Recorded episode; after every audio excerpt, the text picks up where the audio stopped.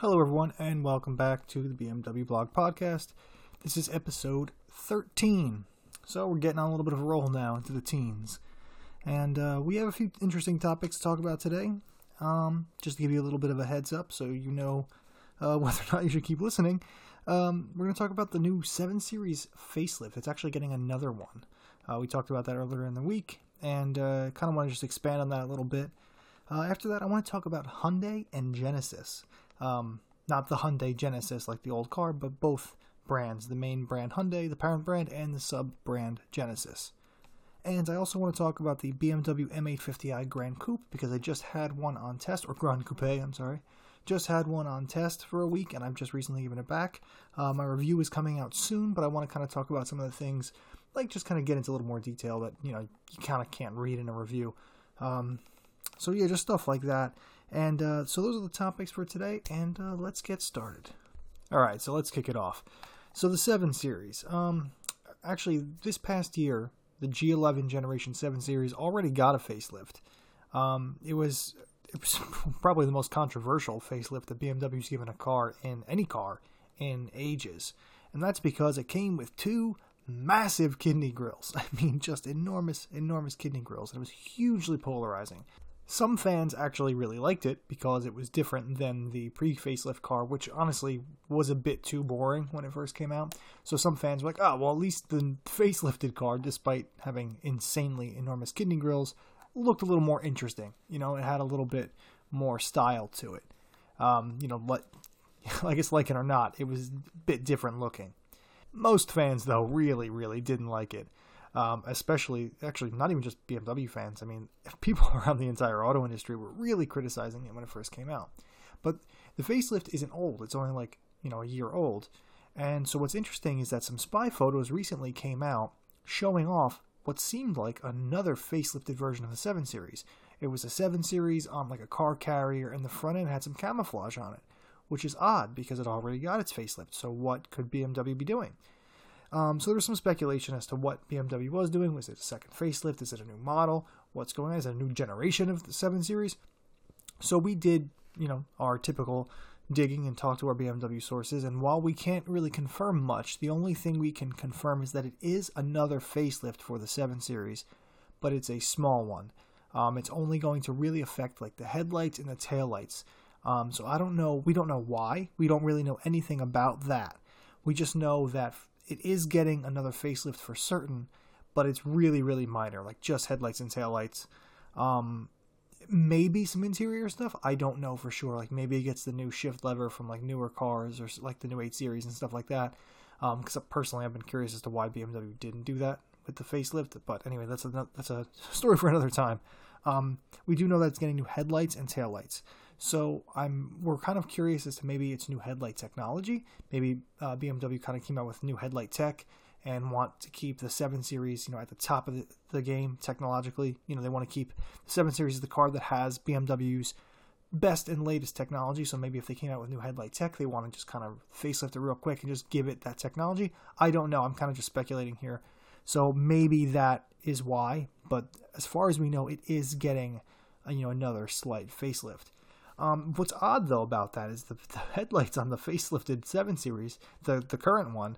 Um, that's the best part of the, the front end. The, the headlights actually look much better than the pre-facelift car, and uh, they kind of they kind of distract because they look so good. They kind of distract from the massive, massive grills, which personally I've actually come to enjoy because it kind of gives the car I don't know some flair. The the pre-facelift car was so boring looking. The, the the new one with the massive grills is actually it's kind of funny to me. So at least it gives it some kind of personality, some kind of character. Um, and to be honest, and to be fair to BMW, the, the 7 Series isn't the only car in the segment that has a massive grille. I mean, the Audi A8's grille is actually probably bigger um, in total. It's just one big grille instead of two kidneys. Um, and same goes for the Mercedes S Class. It's a huge grille. It's it's enormous, but it's just one big piece. So they don't look as odd because we're so used to seeing smaller kidneys, and because they're two, when they get huge like that, they look a little bit weird. It's just kind of like off-putting, so it's not as off-putting as seeing Audi's giant grill, but they all do have massive grills. So in fairness to the 7 Series, it's not the only one with a ridiculously oversized grill.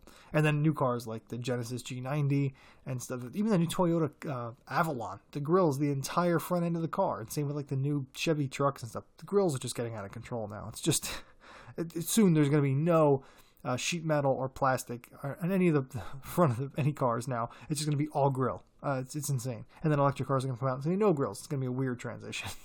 but anyway, um, speaking of Genesis G90, actually, I want to segue and move over to I want to talk about Hyundai and Genesis a little bit because those two brands are really, really impressing me. And yes, they're kind of the same brand. Like Genesis is the luxury brand of Hyundai, and similar to how Lexus is the luxury brand to Toyota, and Acura to Honda, and Infiniti to Nissan.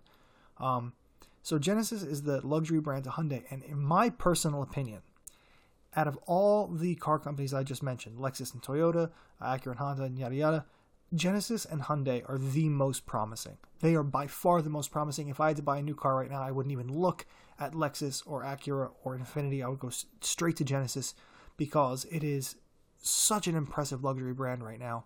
And even Hyundai. Hyundai is typically known for making, you know, relatively, I don't want to say cheap cars, but affordable cars, you know, economical cars, cars that are uh, fuel efficient, inexpensive, you know, come with a lot of options, maybe a lot of dynamic to drive or exciting to drive, but they they're you know they're well built. They come with a ton of options as standard for low prices, and you can get like a Hyundai Sonata for like $139 a month or something crazy like that, you know, on a lease deal, and it's a fine car.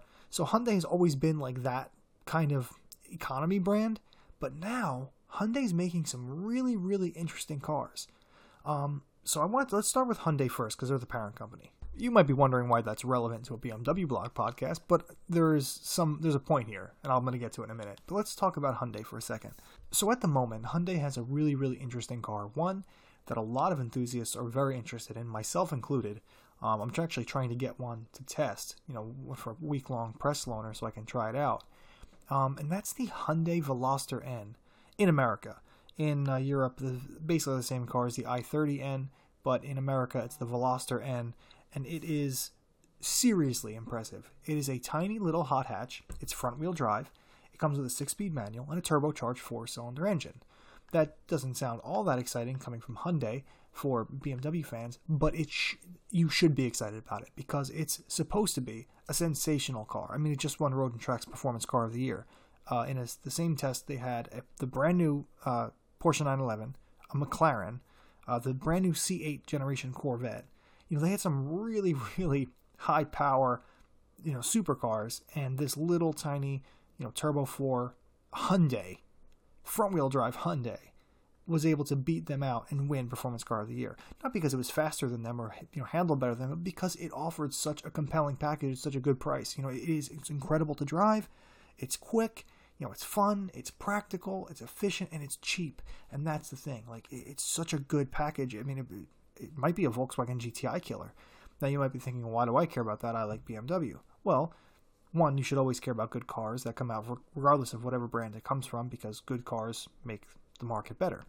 But anyway, BMW fans specifically should care about it because the man who developed the Veloster N and who's developing all of Hyundai's N division cars is a man by the name of Albert Biermann, who was formerly the boss at BMW M.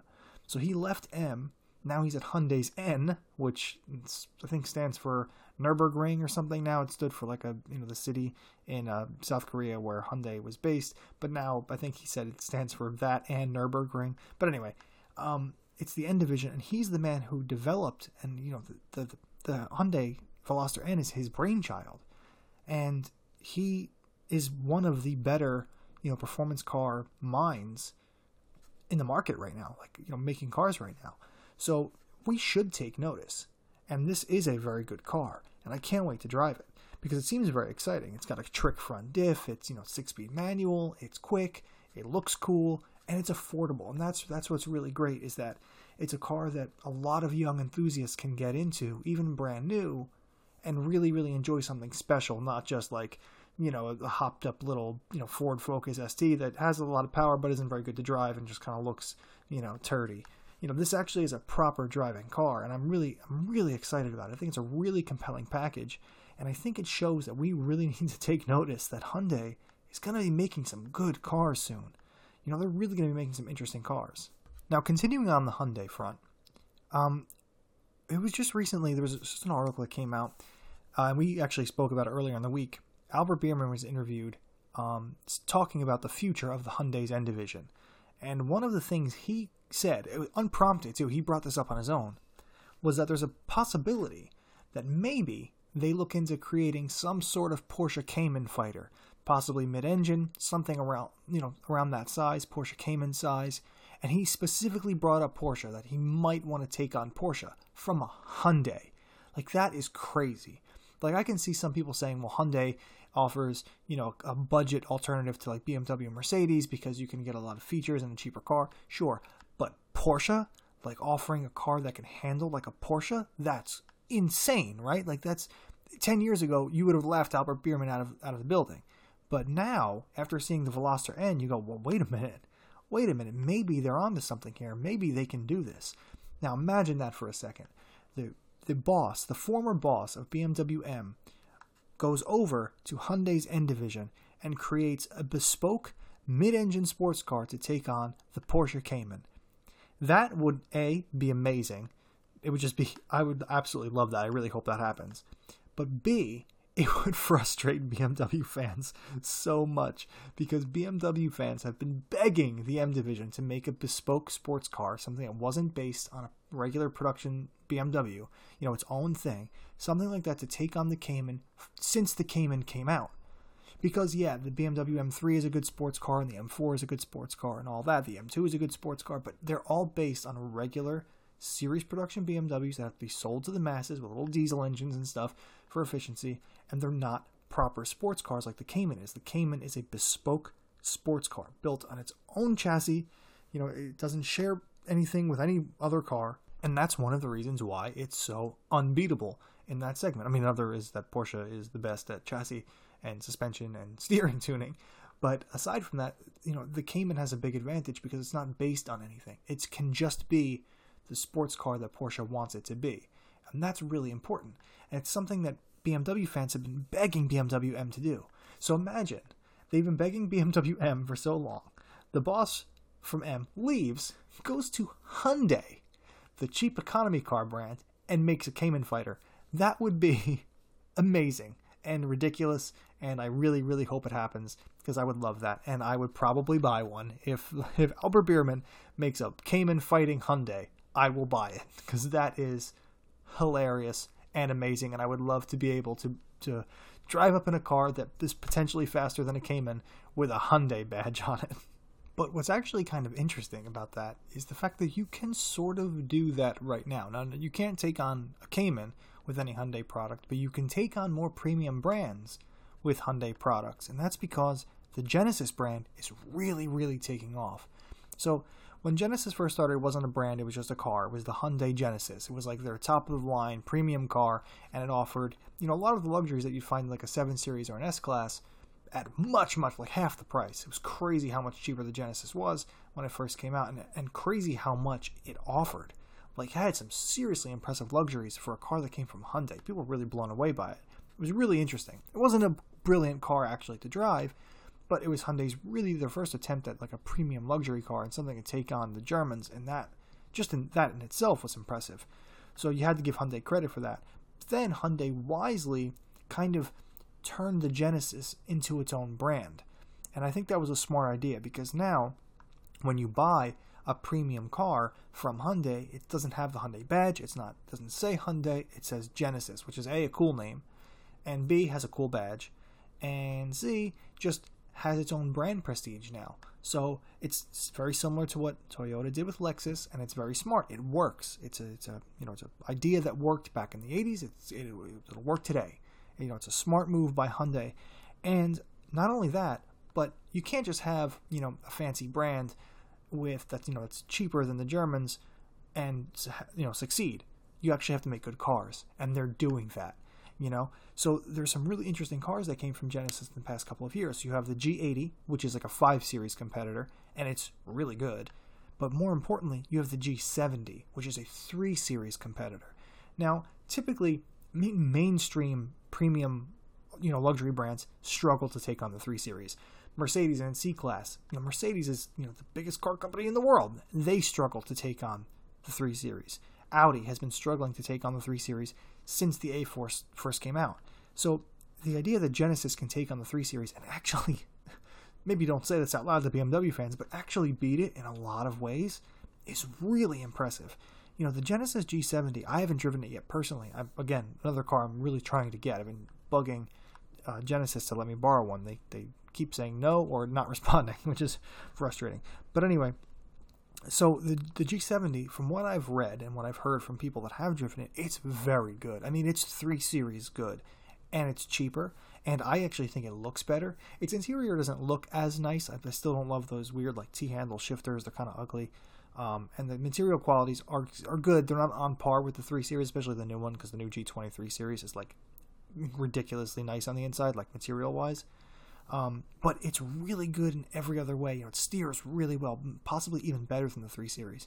Its chassis dynamics are great. Suspension tuning is great. Its engines are great. Like it's a great, great car, and it's cheaper than the 3 Series. So like, I don't know if you're if you're in that market and you see this really cool, slick looking car from a new brand with a cool name that's cheaper than 3 Series, and you actually drive them, and it's just as good. Which one are you going to buy? You know, if you don't have any brand allegiance. So the Genesis G70 is a really, really impressive car, and that's exciting.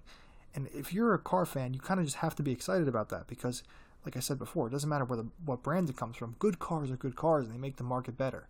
So, you know, I, I'm personally really excited about cars like the G70. Another really interesting car coming from Genesis is the GV80. Um, I think, and I guess along with trying to take on the Germans on the road, Genesis is trying to take on the Germans in the ridiculous naming system of just jumbles of letters and numbers, which mean nothing. But so the GV80 is uh, Genesis' upcoming X5 competitor. So Hyundai has a few big, you know, SUVs. They have the Palisade, which is actually surprisingly nice. That takes on the X7 this, the GV80, is going to be the X5 competitor. It's going to be premium. It's going to be about that size. It's going to have an optional third row. Um, it's going to come with you know four cylinder, no, two different six cylinders, one naturally aspirated, one twin turbocharged, and one big V8 naturally aspirated V8. So it's going to have like similar powertrain options to the X5, and it's going to have you know similar equipment and luxuries and whatnot.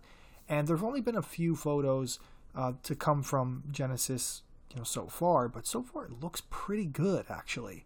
You know, it's a good, it's a handsome looking SUV, especially in profile. It has a pretty obnoxiously large grille, but so do BMWs at this point, so that's really can't really make fun of it for that. Um, and but its side profile looks really good. You know, it's kind of it's muscular, but not too much. It's not, too, it's not overly aggressive. It's sporty, but not, again, not too much. It's kind of elegant and really pretty. And maybe I'm crazy, but I even got a little bit of Jaguar F Pace in there, and that's a I mean that's the prettiest SUV on the road, the F Pace. So I mean every Jag is just gorgeous. But anyway, um, the GV80 looked really good. The interior was kind of like minimalist, but like you know looked high quality. The only thing I didn't love was a two spoke steering wheel. I don't really like two spoke steering wheels, but it looked pretty good actually. To be honest, it didn't look so bad. Um, but it looks interesting and impressive, and considering what every other Genesis car, you know, how good those are, I'm kind of really excited about the GV80. It might be a really, really good car. Now, I'll actually go on record and say I don't think it will be better than the X5, only because I'm a really big fan of the new X5, and I don't really like SUVs, but the new X5 is a great, great SUV. In, in that price point, I don't think there's a better SUV. I really don't. I mean, uh, the F Pace is gorgeous, but in terms of like build quality and luxury and comfort and technology and reliability, I think that the X5 is like head and shoulders above everything else in that segment. The Mercedes GLE is cool, but it's just not as good to drive. Um, the Audi Q7, actually, the Audi Q7 is really good. I haven't driven the new facelifted one, but it's a really good SUV. Um, I'm actually, I think it might actually be worse than it used to be because it just got facelifted and the Q7 uh, ditched its old supercharged engine for a uh, new turbocharged engine, and I'm not really a big fan of the new turbocharged V6 from Audi. I really like the old supercharged one. So now that it's switched, I don't know if I will like it as much. So I think to me, the X5 is still the clear winner in this segment. It's a great, great, great car. So Hyundai's going to have to really bring its A game if it's going to beat the X5 because I think not even Mercedes or Audi can, and you know they're luxury car giants. So uh, I think the, while the GV80 does seem really impressive, I think it's going to have a harder time beating the X5 than maybe some of its other cars have. Uh, you know, beating any other BMW. Like I think it's probably going to be harder sledding for the GV80 to beat the X5 than it will be for like the G70 to beat the 3 Series. So, um, you know, because I, I, the X5 is, is like surprisingly really good um, at what it does. I don't know how they managed to balance that, you know, the blend of ride comfort and actual like driving fun in an SUV. It's kind of odd. So I'm a big fan of that car, the, the X5. But I am excited about the GV80. You know, I want to see what Genesis can do in that segment. I'm I'm really excited about the brand in general. You know, I really want to start test driving some of their cars because they, they look really good. They seem really promising. Everyone that has driven them seems really impressed. Um, and you know, so I really want to drive a lot of their cars, and I want to drive that little Veloster i just want to grab it by the scruff of its neck and drive it around because it looks like so much fun. Um, you know, it just looks small. Like I love a, I love a hot hatch. Who doesn't love a hot hatch? You know, and this has a six-speed manual like it's supposed to have. And you know, I mean, think about this for a second. So BMW offers now offers a front-wheel drive based hot hatch, the M135i, but it is all-wheel drive and comes only in automatic, and it's supposed to be. I mean, it's pretty dynamic and it's capable, but pretty numb. But Hyundai offers a hatchback that comes with a manual, front front wheel drive like a hot hatch is supposed to be, with a trick front differential, and it's like hilarious, good fun to drive. Thinking about that for a second, Hyundai is actually beating BMW at a segment, and that that's crazy to me, but awesome. And I think everyone who loves cars should be really excited about that. But let's move on to an actual BMW product, and one that I think is very exciting. So let's stop knocking on BMW a little bit and uh, actually talk about something they've done right, and that's the M850i Grand Coupe um, or the Grand Coupe in American English, America English. Um, and I just had one on test for a week. And it's a car that I've been really, really, really excited to drive because I've driven every other M850i model, the coupe and convertible, um, extensively. I've driven them both a lot, and they're both great cars. But to me, the Grand Coupe has always been the sort of sweet spot of any BMW line because it they always seem to handle either as well as the regular car, whether it be coupe or sedan. They always seem to handle just as well, if not a little bit better, due to like longer wheelbases and stuff. Um, but they look better. You know, Grand Coupes are gorgeous. It's one of the few cars that BMW like really, really nails the design on. You know, not every BMW is gorgeous. They look fine. Like a lot of them look fine and they look, they look good. But like typically, you know, it's Mercedes or Audi that kind of nails the exterior design of cars. But the the Grand Coupes from BMWs are just fantastic looking. And the new 8 Series, I think, is not only a great looking car, I think it's BMW's best looking car. And I think it's BMW's best looking car in a really long time, especially in person. It's so long and low and wide and imposing but luxurious. It's just a beautiful car. It's muscular but elegant. Just a gorgeous, gorgeous car. I think the design falls down a little bit at the front end, but that's an entirely 8 Series problem, not just the Grand Coupe problem. I just don't think the the grills and the headlights are that great looking. They're they're fine. They don't look bad. There's just something that I don't love about them, but the rest of it, oh my god, it's great looking. You look at it from the rear three quarters, and it's just gorgeous. It's just a beautiful, beautiful car. And so I was really excited to drive one. Now I drove it a little bit, uh, like two months ago, uh, at BMW's Test Fest in Spartanburg, South Carolina. I think I talked to you guys a little bit about that, you know, a couple months ago. But um, you know, this is my first extensive amount of time in it, and I I came away really impressed. I think it's a really really really good car, but it does have one problem, and I'll get to that in a little bit. So let's talk about what's actually good about it first, and that is well, a we already talked about how good looking it is, but b how great it is to drive because it is a very good driving car when you understand what it's supposed to be. Because it isn't supposed to be a full on sports car. No 8 Series is aside from the M8, but even the M8 I still think is just a really, really fast GT car, not like a proper, proper sports car. But anyway, so if you look at the M850i as a grand tourer, you know, grand touring car, something that's going to be really fast but really comfortable, really stable at high speed, you know, stylish. You know, that's what GT cars are all about. You know, like style, speed, comfort. And if you think about the M850i that way, especially the Grand Coupe, it's brilliant. It works perfectly. It's super luxurious. It's you know the interior is fantastic. Materials are top notch. You know, it's absolute top of the line. It's brutally fast. I mean, it is crazy fast. So being an M850i, 4.4 liter uh, twin turbo V8, 523 horsepower, 553 pound feet of torque. So it's really, really quick. Um, 0 60, I think BMW claims like 3.6 seconds, so that doesn't matter because it's faster than that anyway. And it doesn't honestly matter because when you stomp the accelerator, I mean, you just like, it feels like you're being catapulted toward the horizon. It's just crazy fast. And the best part about the Grand Coupe is are two back seats, like functional, human sized back seats. Again, I'd driven both the M850i Coupe and convertible, and in both of those, humans, at least human adults, can't fit in the back seat. BMW calls them two plus twos because they have, you know, um, rear seats, but they're basically glorified leather lined luggage shelves because unless you're like a really, really, really small child, you're not fitting in the back of the 8 Series coupe comfortably. You're just not. Especially the coupe because, um, you know, the, the rear headroom is horrible. I'm only five foot nine, so I'm a little fellow, and I I hit my head on the back seat, uh, on the back window in the back seat of the coupe. That's that should not happen. I'm I'm little. I should not. I should be able to fit in the back seat of most coupes, especially ones as massive as the 8 Series. It's a huge coupe, so like that's pretty embarrassing. But in the Grand Coupe, it can fit two adults really comfortably. Like I hit my head on the roof of the coupe, but in the Grand Coupe, not only was I perfectly comfortable, but I had like loads of knee room sitting behind myself.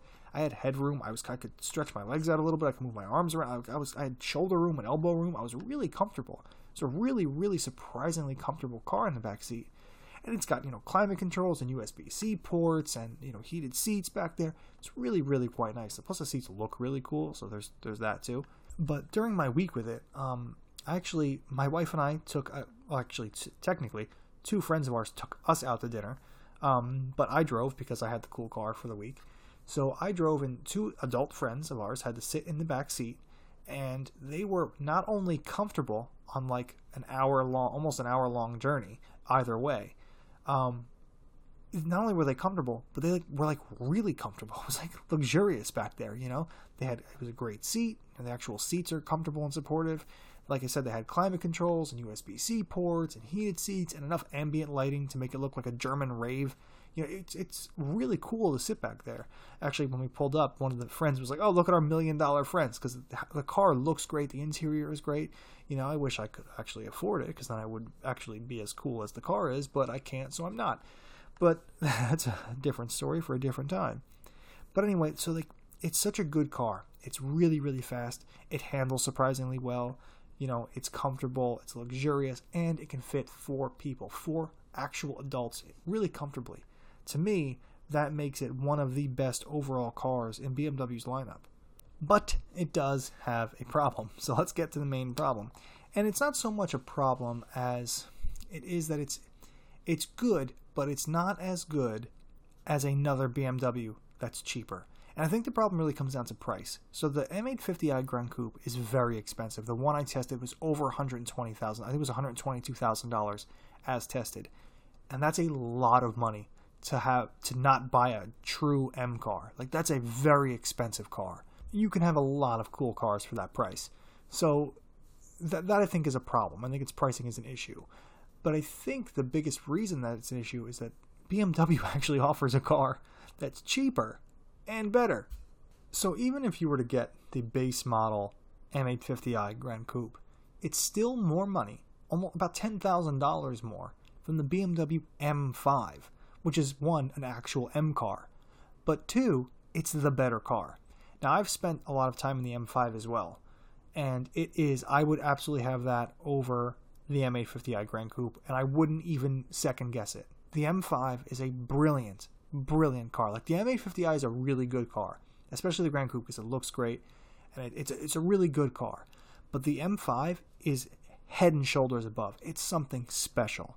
It is like when you drive the M5, you realize, okay, I'm in something special. I'm in something unique, something that you can't get every day, something that you can't get in almost any other car. Like you feel like, okay, I know where my money went. This is a very impressive car and that's the thing about the M5 is it feels just there's a, there's a magic to it that the M850i doesn't have, and that's just subjective stuff. That's just like the intangible stuff. When you actually talk about the real deal figures, the numbers, the objective stuff, the M5 blows the doors off the M850i. It has more power. It's v- significantly faster. Like it's much faster. If BMW, if BMW quotes the you know, the M850i to 60 in like 3.6 seconds, 3.8 seconds. The M5 does it in, you know, actually realistically does in like 2.8 seconds. You know, it's brutally, monstrously fast. Not only that, but it handles so much better. Like so, so much better. Its steering is much, much better. You know, and another thing, it doesn't really suffer a ride penalty. I drove around a week in new pothole covered New Jersey roads in an M5, and I never thought it was uncomfortable, not once. And that's an M car. I, I think it rides great, actually. It might ride just as well as the M850i Grand Coupe, yet it's faster, handles better, has much better steering, feels more special, has a more interesting looking interior, and can fit three people in the back seat, not just two, and has a bigger trunk. Actually, I don't think it's as deep, but the opening of the M5's trunk is much bigger. That was the only thing I, I want maybe knocked up on the M850i Grand Coupe is the opening of the trunk is very small, so you can't really put anything large in it. But the M5 doesn't suffer that problem. It has a big trunk with a normal size opening, and it can fit more people on the inside, and it's it's just so much better, and it's about ten thousand dollars less to start. So not only is it the better car on paper, but it's the better car to drive, and it's cheaper.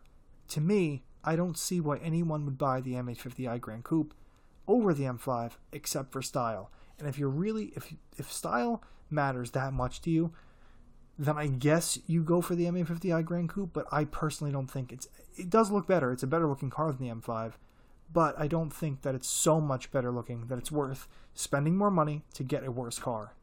To me, the M5 is the ultimate flagship BMW. It is the BMW to get if you have six figures. I mean, to me, I would get the M5 over any other M car too. Like if I had the money, I don't care. Forget the M2 CS, give me the M5 you know, forget that stuff. The M5 is an astonishingly brilliant machine. It really, really is the best car they've made in ages. To me, it's it's fantastic. It, re- it really is um, remarkable. And I've driven the M8 too, and I would still take the M5 over the proper M8 coupe. Uh, maybe the M8 Grand Coupe maybe changes my mind because um, it offers you know the styling of the the M850i, but maybe it has that specialness that the M5 has as well. You know, because it's basically the same powertrain and you know has M division, suspension, and steering, and all that stuff. So maybe, um, and actually, now that I think about it, it's likely that the M8 Grand Coupe becomes my you know favorite BMW. But right now, I mean, the M5, like looking back at it, it's so good. I don't think that you should buy any other BMW at that price point. It, I really don't. And the M, it's not just internal BMWs that offer better value than the M850i Grand Coupe. I mean, just look at the Porsche Taycan 4S. That's just as much money as the M850i. It seats just as many people. It looks just as good, I would say, actually. The Porsche Taycan, I'm a big fan of the way it looks. I think it's really cool looking. It handles better. It's much faster. And it has the the coolness of being all electric. You know, yeah, sure, you can't drive as far, um, but at the same time, the M850i can't drive that far either because it guzzles fuel like an alcoholic. It's ridiculous. So I mean, there's there's that benefit too that it's kind of all electric. Its icon and it's you know has that kind of cool factor to it, the new, factor to it, um, and that's just as much money. So I think the M850i Grand Coupe really suffers from a pricing issue. I think it's too much money, uh, and I think you can get better cars for the money than it. And I, I really like it. It's a great car. It looks great. I just think it's I just think it's a little bit overpriced. I think that's its biggest problem. And then then you suffer from you know the conflict of you know other internal BMWs being better for the money. You know, if the M850i was cheaper than the M5, I'd say, hey, it's, it's a great buy then because it's still such a great car and it looks fantastic. But the fact that it's significantly more money, yeah, I'm taking the M5. Okay, so now it's time to answer some questions. We actually got a couple of questions this week, so I'm, I'm pretty excited about that. Um, two Matts, actually. Two people named Matt text, uh, out and asked me some questions, so I will answer them for you now. And the first one is from a guy by the name of, Matt, I apologize if I pronounce this wrong, with Matt Pow, P O W E. I'm going to say Pow, uh, but I could be wrong because I'm an idiot. Anyway, um, so Matt asks me well, he, he, noticed that I have been speaking glowingly about driving a classic Mini. I've been speaking about it for months now to anyone who will listen, and much to the chagrin of anyone who has listened, because they probably want to punch me in the face by now because I talk about it too much. But anyway, he asks if I've ever driven a BMW 2002 from the 70s and how they might compare. Unfortunately, I've never driven a 2002. It's a car I've always wanted to drive, but I've never driven one. I hear they're fantastic.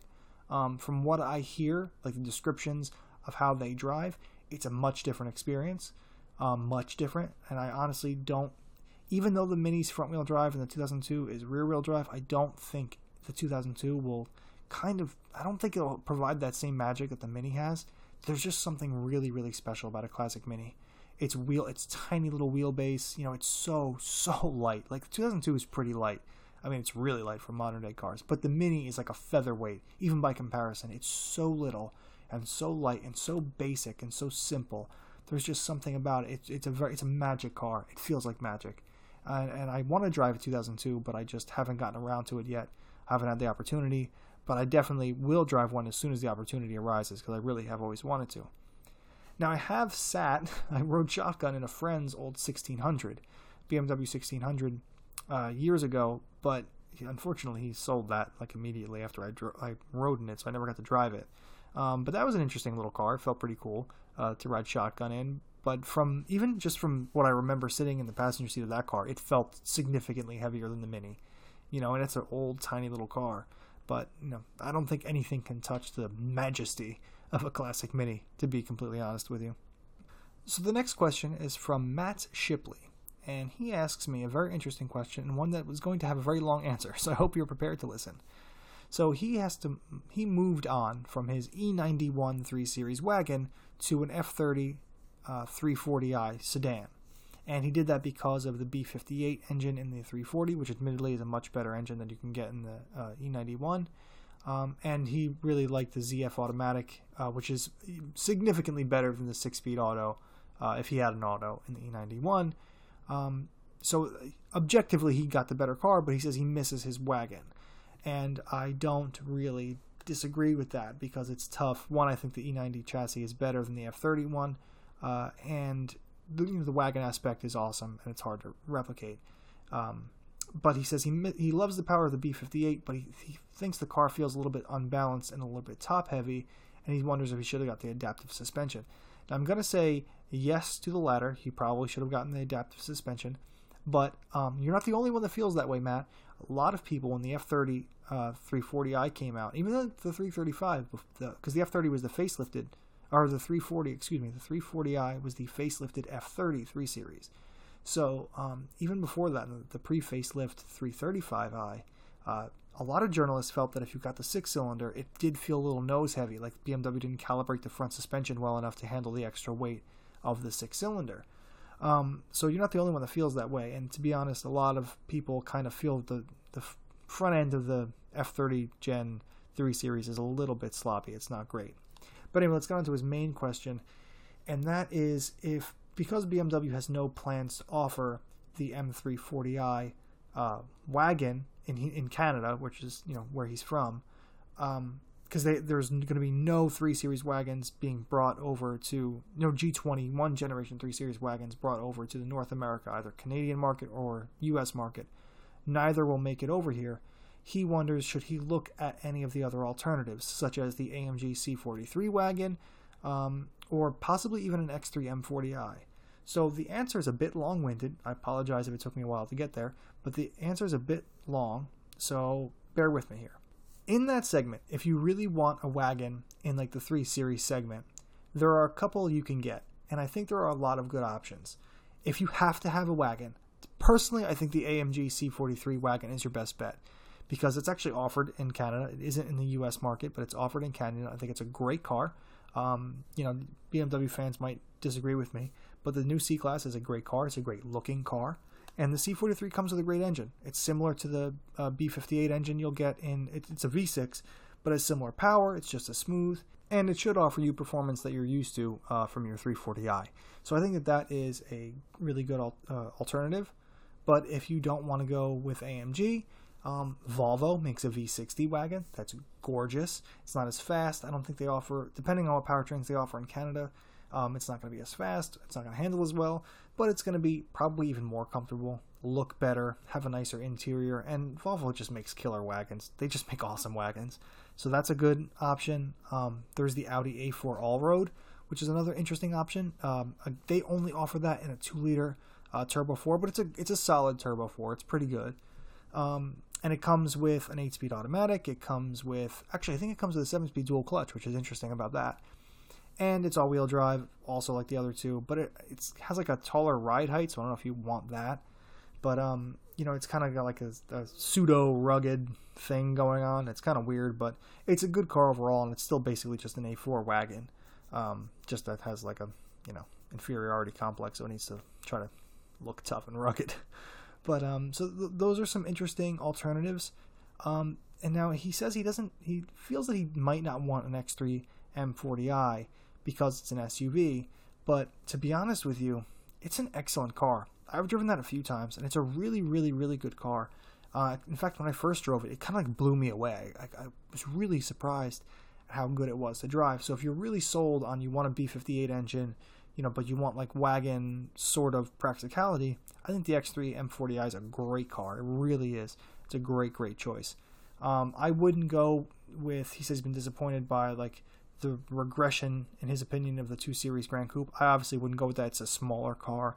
It isn't as practical, and uh, it's a slower car. So I wouldn't go with that. And if the he also mentions the four series Grand Coupe, I wouldn't wait for that either. That's going to be a long. That's a long ways away um, and it's not going to have the practicality of you know a wagon or something like that.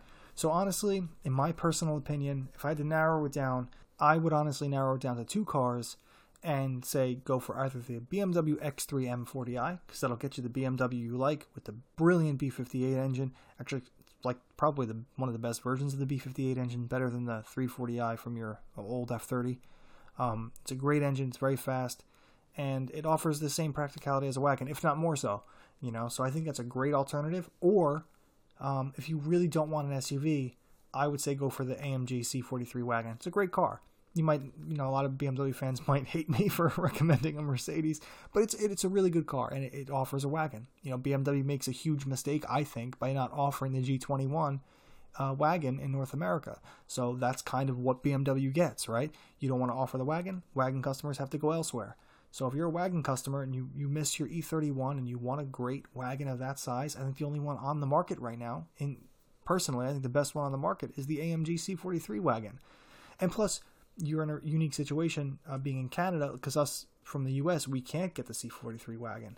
So I would say go for it. I would say that's probably the best bet in the segment. It's a great car, looks great, handles pretty well, has a great engine, you know, wagon, great interior. I think it's a good car. I think that's that would be my personal choice or the X3 M40i. So if that's if you're looking for my buyer's advice, uh, that's that's what it is. So that is all for episode 13.